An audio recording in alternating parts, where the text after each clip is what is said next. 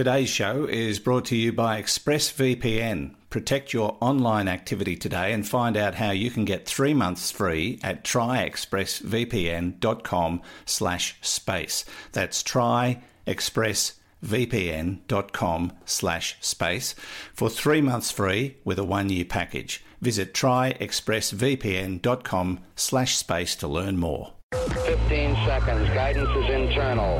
10, 9, ignition sequence start. Space Nuts. 5, 4, 3, 2. 1, 2, 3, 4, 5, 5, 4, 3, 2, 1. Space Nuts. Astronauts report it feels good. Hello again and Happy New Year. Welcome to Space Nuts, the astronomy podcast with me, your host, Andrew Dunkley, and astronomer at large, Fred Watson. Hi, Fred. Happy New Year. Thank you very much, Andrew. Happy New Year to you too. And I hope your festive season went well and was uh, peaceful and happy and has brought you rejuvenated back to the microphone for another year. No, Oh, Space Nuts. didn't do that. No, didn't do that. Okay, right. Oh, No, it's very nice, very quiet. Um, just a quiet one with uh, some of the family. My two, um, my eldest and youngest couldn't get home because they got new jobs and couldn't get time off, so they got stuck in Sydney. Um, but we'll catch up with them in the next couple of weeks, so that'll be nice. But um, yeah. it was a lovely um, season, festive season, although uh, very, very hot, which I'm sure those in the northern hemisphere are going. I couldn't imagine Christmas in the heat, but that's normal for us. Uh, And we had temperatures uh, well into the um, high 30s, low 40s. So th- those are pretty nasty temperatures, which is well over 100, well over 100 degrees in Fahrenheit for those of you that live on the wrong side of the planet. Uh, now, uh, coming up today, Fred, uh, Ultima Thule, the flyby uh, by the New Horizons probe, which visited Pluto a while back, which you and I have discussed a couple of times. They've now done the flyby of this um, this nugget in space. Uh, and we'll have to see what they did see. We're also going to look at Chang'e 4, the Chinese uh, moonshot mission, and uh, a, quirky little story, but one that um, is probably of interest to many people because this just happens to make the news. It's uh, they made lots of movies about it, uh, TV series, documentaries about alien abductions. But apparently, the incidence of them has um, has fallen, which is interesting, uh, or you know whatever they are. Uh, but let's first uh, look at uh, Ultima Thule, the flyby of the um, the potato rock, or whatever you want to call it, um, way past Pluto. How did that go? Uh, apparently very well. Um, so yes, the flyby was on the first of January. A really cr- cracking start to 2019. Yes. Uh, it was on the 14th of July 2015 that uh, New Horizons flew by Pluto. Uh, it seems to have gone very quickly the time since then. Uh, you probably remember, and we've certainly spoken about this before on Space Nuts, that uh, in the aftermath of the Pluto encounter, the spacecraft was in such good sh- good shape, uh, all systems going, lots of fuel um, for its, uh, you know, from its little nuclear generator, everything looking really good. That was when the decision was taken to target another Kuiper Belt object. This this is the belt of icy asteroids out there beyond Neptune, um, and in fact, uh, 2014 MU69 was the name of the object that was targeted. That's still its that's still its proper name, even though um, the community now tends to refer to it as Ultima Thule, a very old expression going back to medieval times uh, for the most distant thing you can imagine. Uh, it's um, it's uh, it's a it's a you know it's a, it's a very nice uh, a very nice double-barreled name for what has turned out to be a double-barreled object. Actually, Yes, that's right. Uh, as, as we've discussed before, some of these things fuse together or um, uh, you know, gravitate together, whatever you want to call it. And that does definitely appear to be what this is. Uh, that's right. So the uh, o- o- on the actually on the approach, we started getting signals back uh, before the close encounter, uh, just things that showed that this was, uh, in fact, the shape. People thought at first the shape of a bowling pin. Um, and uh, there was an epic moment in the, you know, the the, uh, the mission control. The uh, principal investigator, a man called Alan Stern, who I've met, uh, is a great guy. Uh, he um, he, he, put this picture up and said, You're allowed to laugh. uh, but then, uh, very soon afterwards, of course, the encounter took place at a distance of 3,500 kilometers. What's that? It's about 2,000 miles uh, from uh, Ultima Thule, uh, showing this clear um, double barreled object. Uh, in fact, um, it, it's being likened to a snowman because yes. it's got it's more or less spherical body and a more or less spherical head, which is smaller than the body. Uh, and the two halves are now being called Ultima and Thule. And if I remember rightly, Ultima's the big one. I might have that the wrong way round. Okay. Now, um, initial reports suggested yes, uh, New Horizons has arrived, and that's all they knew. Have they learned anything about Ultima Thule since then? Yeah. So the um, the, the issue now uh, of course, is bringing the data back. And it's the same problem as faced New Horizons when it flew by Pluto, because um, the distance is so great. And, and it's now, I think, something like a million and a half, uh, sorry, a billion and a half kilometers further away uh, than what it was with Pluto. So the data rates are very, very slow. Uh, the what they did was got you know a fairly low resolution image back uh, almost immediately. Uh, in fact, because New Horizons carries several instruments and they're all working, it's great. I think mm. it's got seven on board. Um, you can get um, uh, images at different resolutions and with different, uh, effectively different sensitivities. So um, what they did was they got a fairly high resolution image showing uh, certainly some surface features. There are clearly things looking like craters there on the surface, although, as you said, it still does look like a rather wonky potato. But then a, a much lower resolution image, but with color sensitivity. And that shows quite definitively that Ultima Thule is reddish in color. And that's um, absolutely typical of these objects out there in the depths of the solar system. There are several of them that are distinctly red. Uh, Pluto. Uh, Pluto's moon Charon had uh, a polar region that is very red as well. And the thinking is that um, this is something that science seems to understand that what you've got here is the effect of organics on the surface, um, and that by that I mean carbon-containing compounds. And I think, if I remember rightly, these things are called tholins. I'm not enough of a or tholins. I'm not enough of a chemist to know exactly what that means, but I'll certainly find out before we talk again. Uh, and these things are uh, they, they, their state is modified when they um, when they're you know in, in, uh, basically bombarded with cosmic rays uh, and and, uh, and other radiation and and get you get this characteristic reddish color. Mm. So um, the, the, the, people are very happy about that. One thing, well, let me just fill in the detail. Um, at the moment, uh, this sounds crazy, but uh, um, Ultima Thule and uh, well, New Horizons too, but both of them are effectively from this distance. They're in the same place, uh, uh, even though New Horizons is now well past Ultima Thule.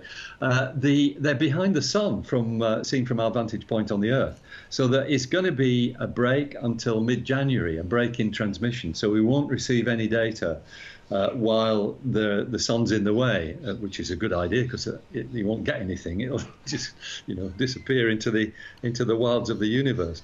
So um, once uh, once the uh, the alignment with the sun uh, is broken as the spacecraft continues its journey, and more especially the Earth continues its own journey around the sun.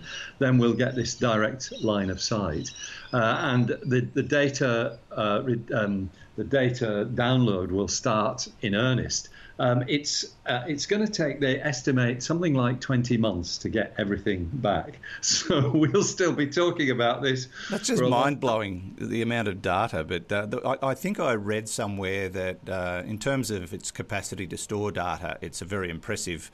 Uh, machine, but in terms of downloading it, it's about as fast as a dial-up system, which That's is right, which is yeah. part of the reason why it takes so long yeah. which, which, is still more effective than the Australian internet system at the moment. But um, that's another story. Um, but you know, the other thing that blew my mind is I just read uh, that New Horizons has been doing this journey for 13 years now.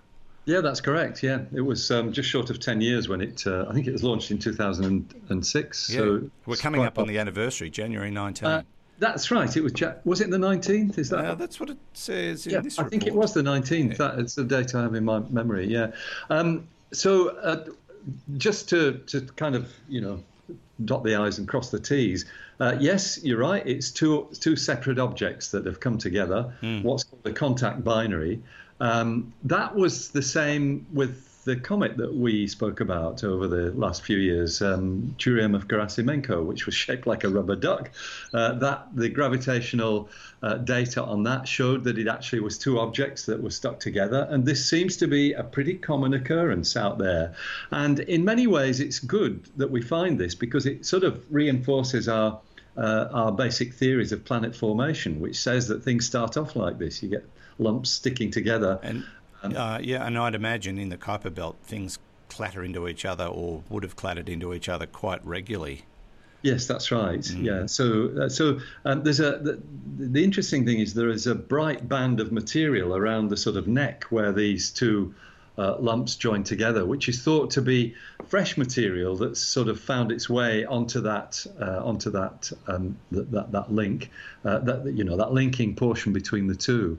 Yeah, I Um, think it's epoxy resin. It could be epoxy resin. Uh, the analysis of the data will almost certainly reveal that. And if it is, uh, well, I'll take you out for dinner. That's pretty.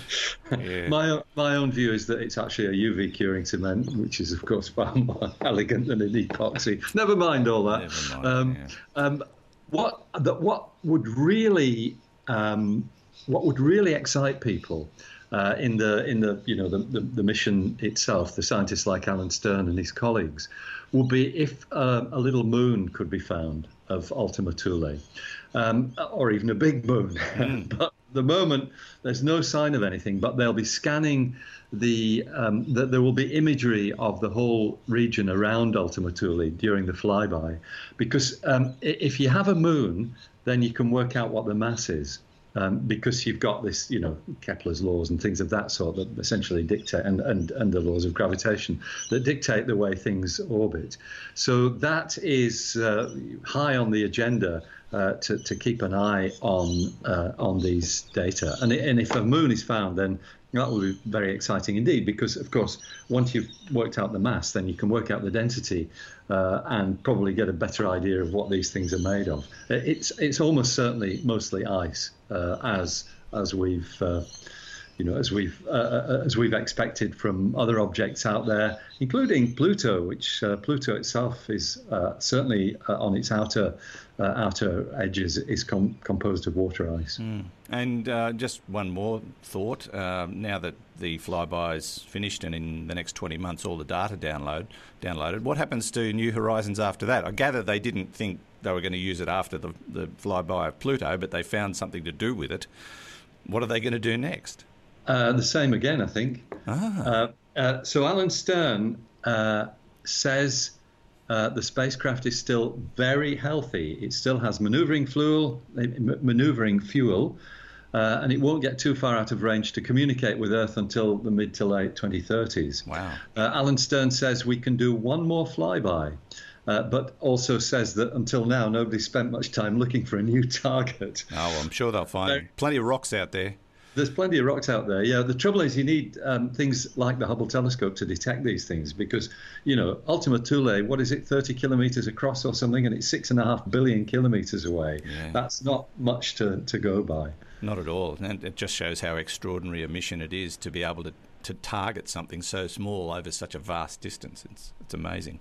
Anyway, we've got more to learn about Ultima Thule. You're listening to Space Nuts. Andrew Dunkley here with Fred Watson. Now, let's take a little break and find out more about our sponsor, ExpressVPN, rated number one by TechRadar. Uh, this is the one I use. I've been using it for a couple of years and I love it. When I joined ExpressVPN, they were, they were brand new, uh, new to the market, but uh, I read a lot of reviews and did a lot of comparisons.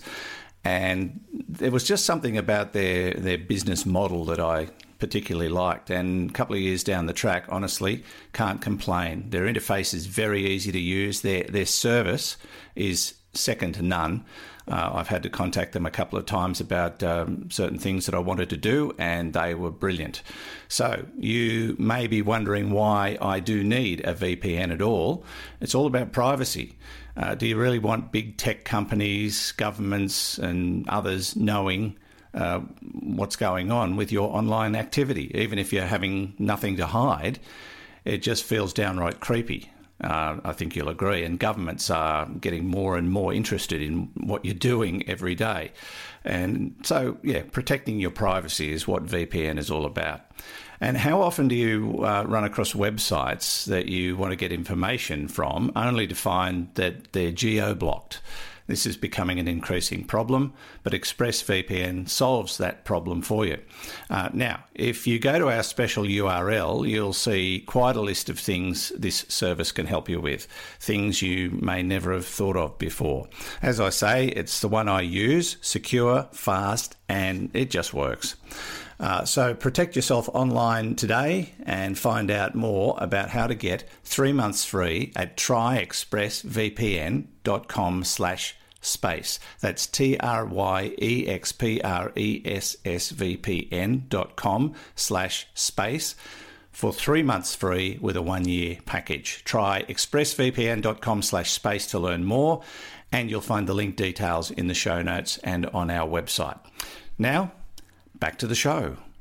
Okay, we checked all four systems and keying with a go. Space Nuts. Now, Fred, we'll focus our attention on another mission that's uh, been very successful and a little closer to home too. That's the Chang'e 4 lander, which uh, hit the dark side of the moon not so long ago, and uh, getting ready to do what it's supposed to do, which is very exciting.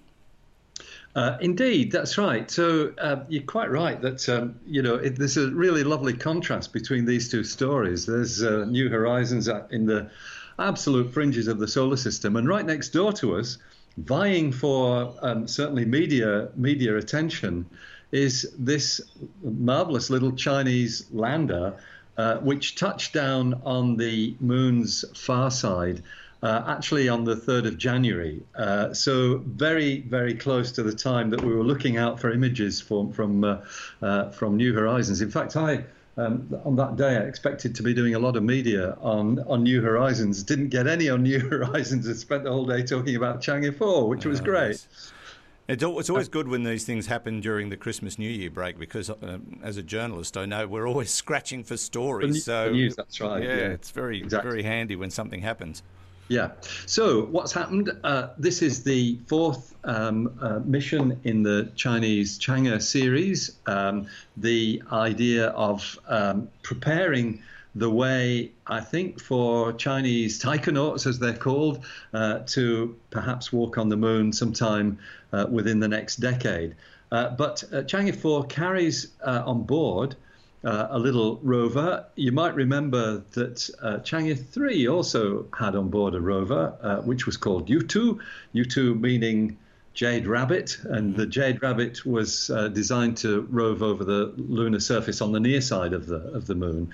Um, but but actually, I think after only 40 hours, the uh, the, the lander itself uh, sorry, the, the rover failed to rove. It did still have all its scientific capabilities and actually made observations over a number of years of um, of the uh, various aspects of the moon and indeed the ultraviolet sky uh, as seen from the moon. Uh, but um, but it couldn't rove. Uh, so now we have something called Yutu 2 because it's number two in the U2 series. So yeah, this is going to get confusing. is it not?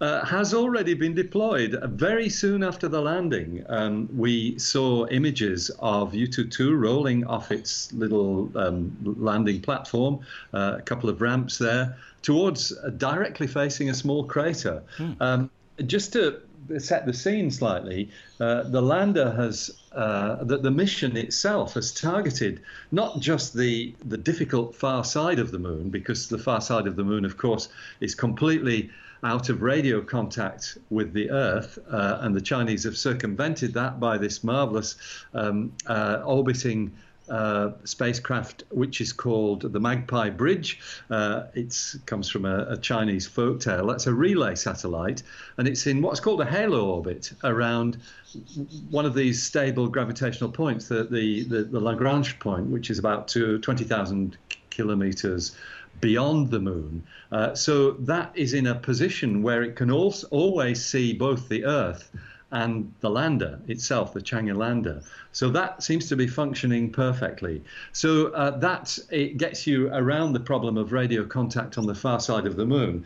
Uh, as I said, not only have they chosen the difficult far side of the moon to land on, uh, but they've also gone into perhaps one of the most interesting areas of the moon, and this is why the science that might come back from uh, from the Chang'e 4 mission is uh, it, it is going to be very valuable. That's something called the uh, Aitken South Pole Basin. It's a very deep depression on the moon's far side, as, it, as its name implies, near the South Pole. Uh, the terrain there is pretty rugged, and so you know they faced a challenge uh, in getting into that uh, basin. Uh, there is a crater in there with a relatively flat bottom. It's called the von Karman crater, and that's where they've landed.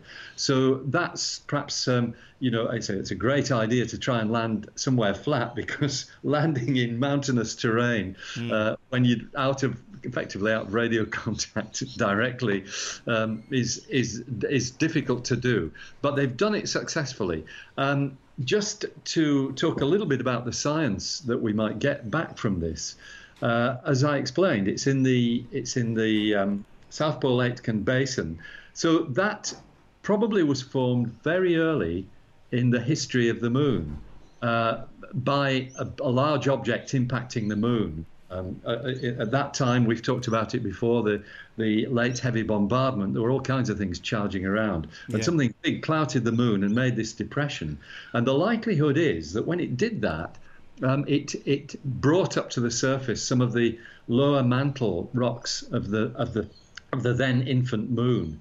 Uh, and so, if we can sample the geology of this area, then we might find out things about the history of the moon and certainly uh, the early history of the moon that we, we don't already know. So, that's one of the really exciting aspects of this. It, it carries uh, a number of instruments on board, including ground penetrating radar. There is a German experiment on board. It's uh, called the Lunar Lander Neutrons and Dosimetry Experiment. That's basically uh, looking at, well, as its name implies, uh, neutrons uh, and the, the radiation that's coming from the lunar rocks and soil. Um, great stuff uh, in terms of understanding uh, uh, more about the um, you know more about the, uh, uh, the, the, the, the history of this part of the lunar surface. So that that is one component of the science. Another is very interesting to astronomers because we think the the dark side of the moon, the far side of the moon, might actually be the most radio quiet place in our bit of the solar system because um, all uh, radio signals from Earth are blocked off by the moon itself. So there is uh, actually um, a set of antennas being carried on board the uh, uh on, on board the spacecraft, which will actually set set the scene and give us ideas of what level of radio signal or radio background there is in this rather intriguing part of the moon. And the final experiment is the uh, little um, biosphere, a, a, miniature biosphere, uh, which we've spoken about before, con- contains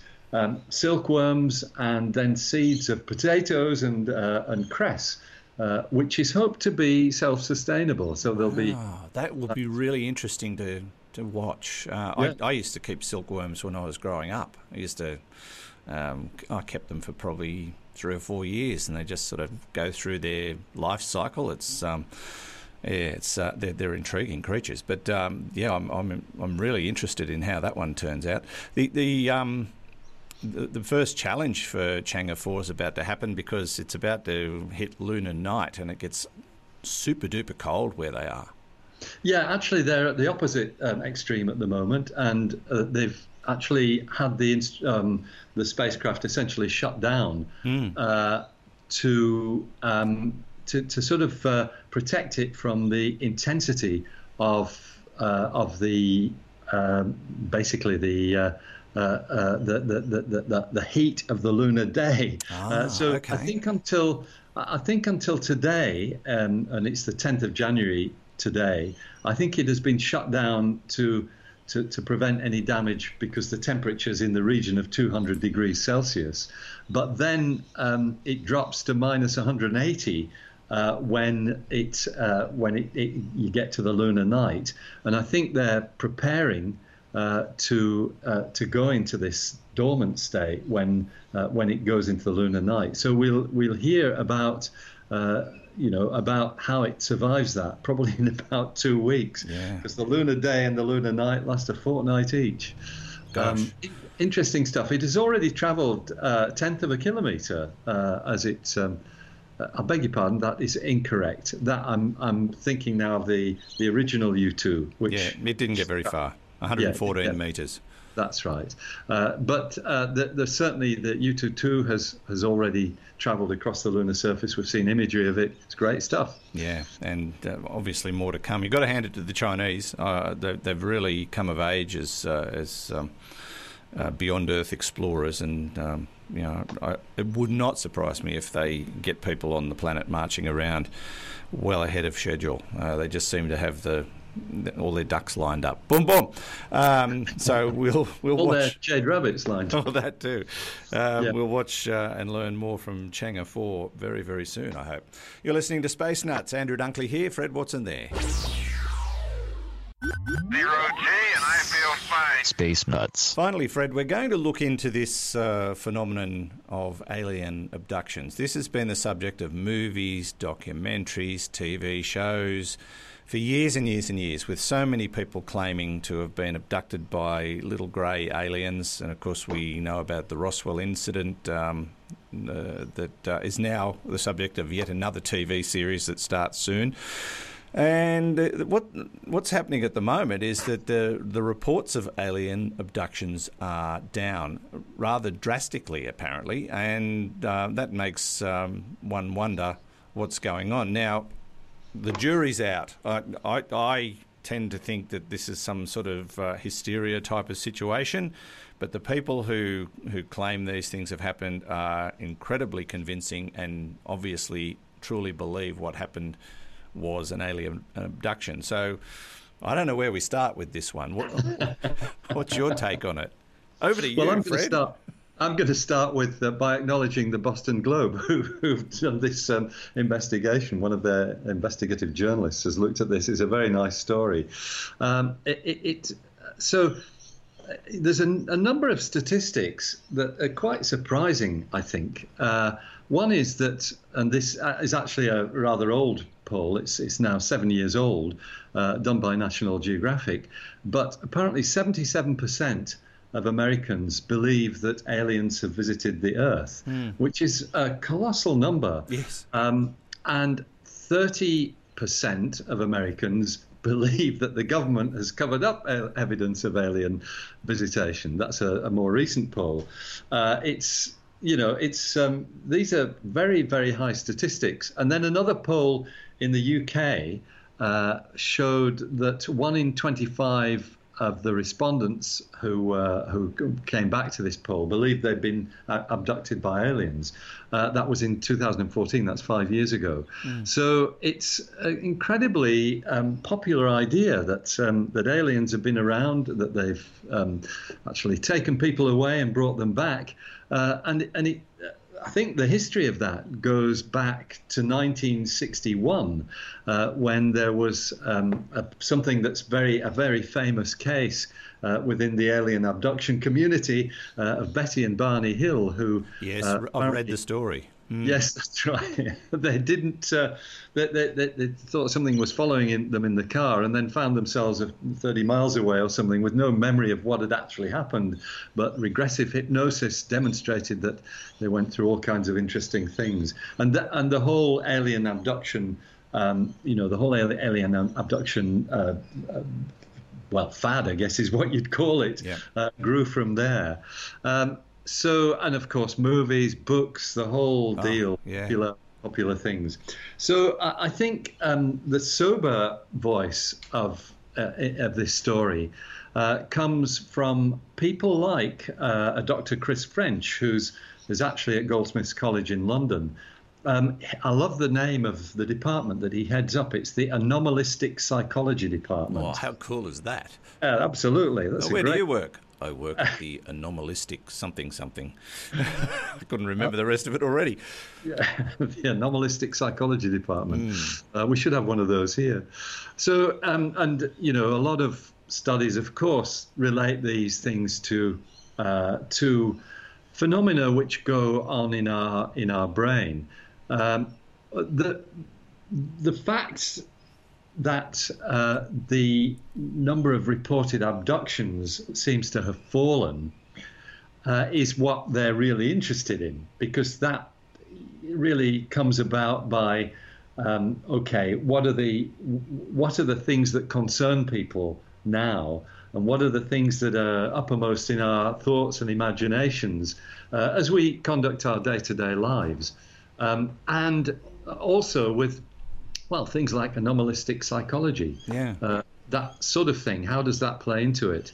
Uh, so there, there is um, essentially uh, a, a, reduction, as you said in the headline, a reduction of these uh, so-called abductions, uh, and one of the reasons that's being put down for this is actually the internet.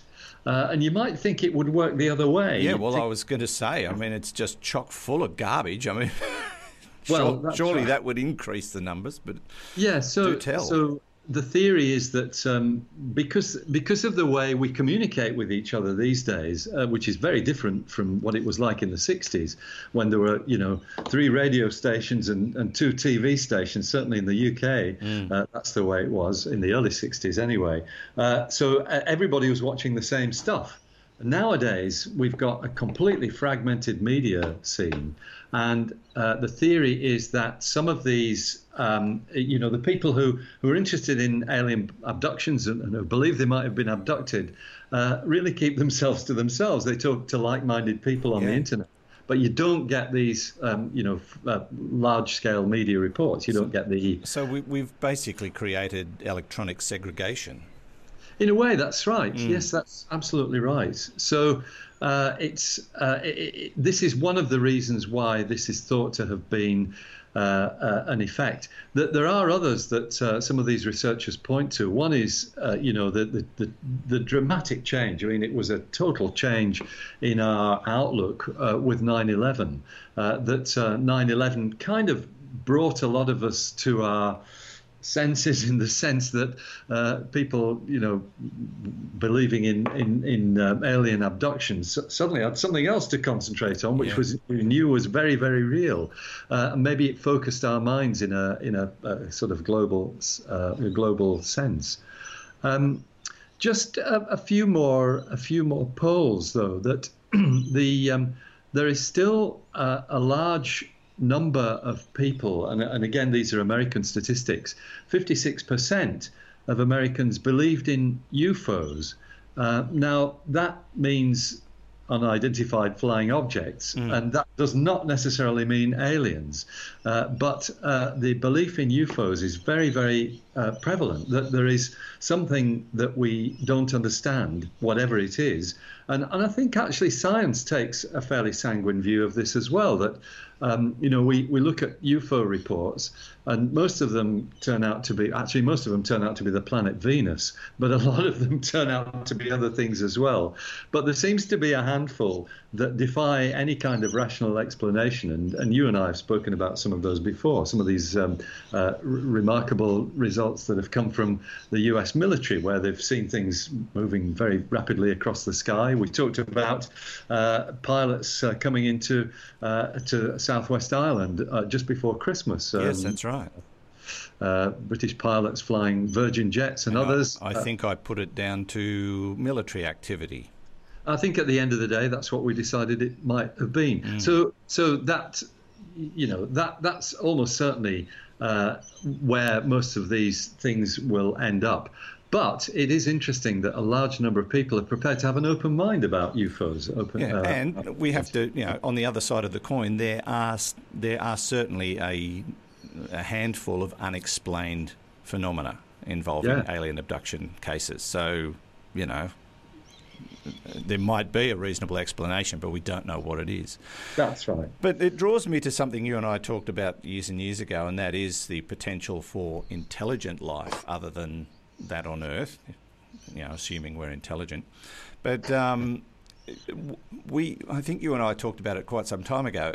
What what are the odds in in terms of the development of the universe and the age of the universe and the expansion of the universe? What are the odds of an intelligent race uh, developing and coexisting in the universe with us and being technolo- technologically advanced enough not only to find us but to visit us?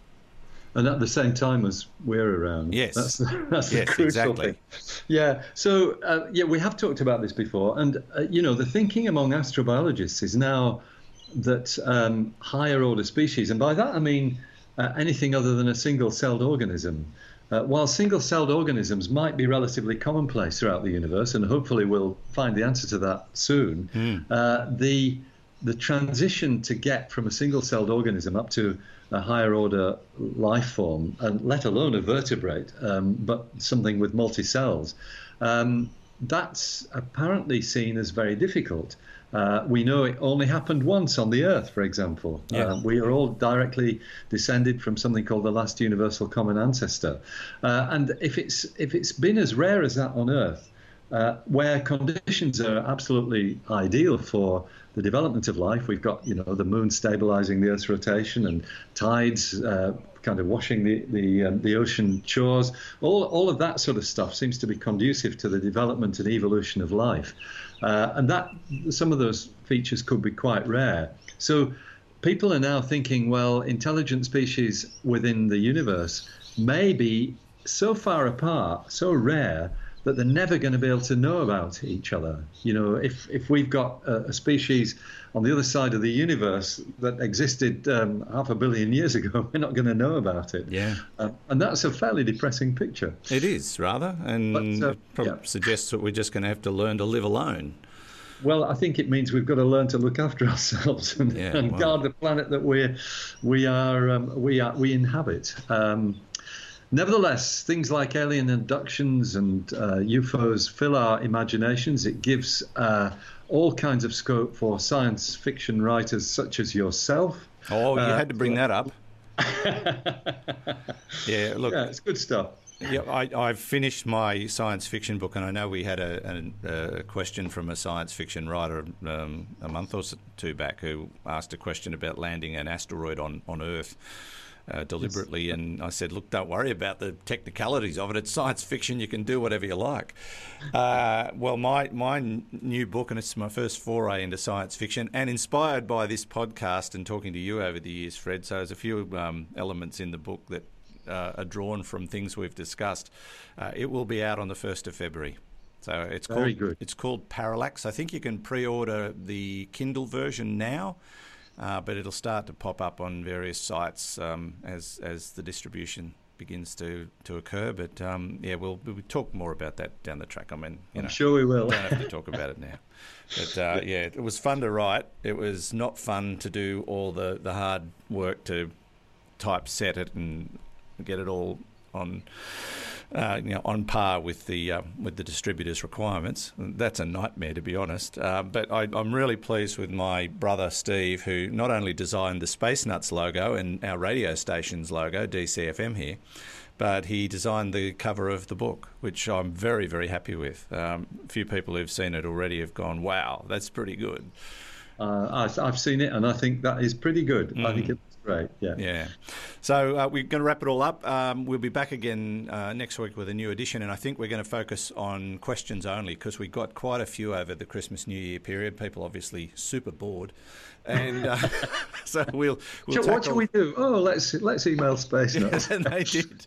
So we'll uh, we'll tackle a few of those and see uh, if we can come up with some answers to your questions. Fred, as always, it's been a great pleasure, and thanks for coming back this year. It's good. Oh, it's a pleasure. I wouldn't miss it for anything. Thanks a lot, Andrew, and we'll talk again soon. That's uh, astronomer at large Fred Watson, and from me, Andrew Dunkley. Thanks for listening. We'll see you next time on Space Nuts. Space Nuts. You've been listening to the Space Nuts podcast. Mission complete, Houston. Subscribe to the full podcast on iTunes, Audio Boom, and Stitcher, or your favourite podcast distributor. This has been another quality podcast production from Bitesz.com.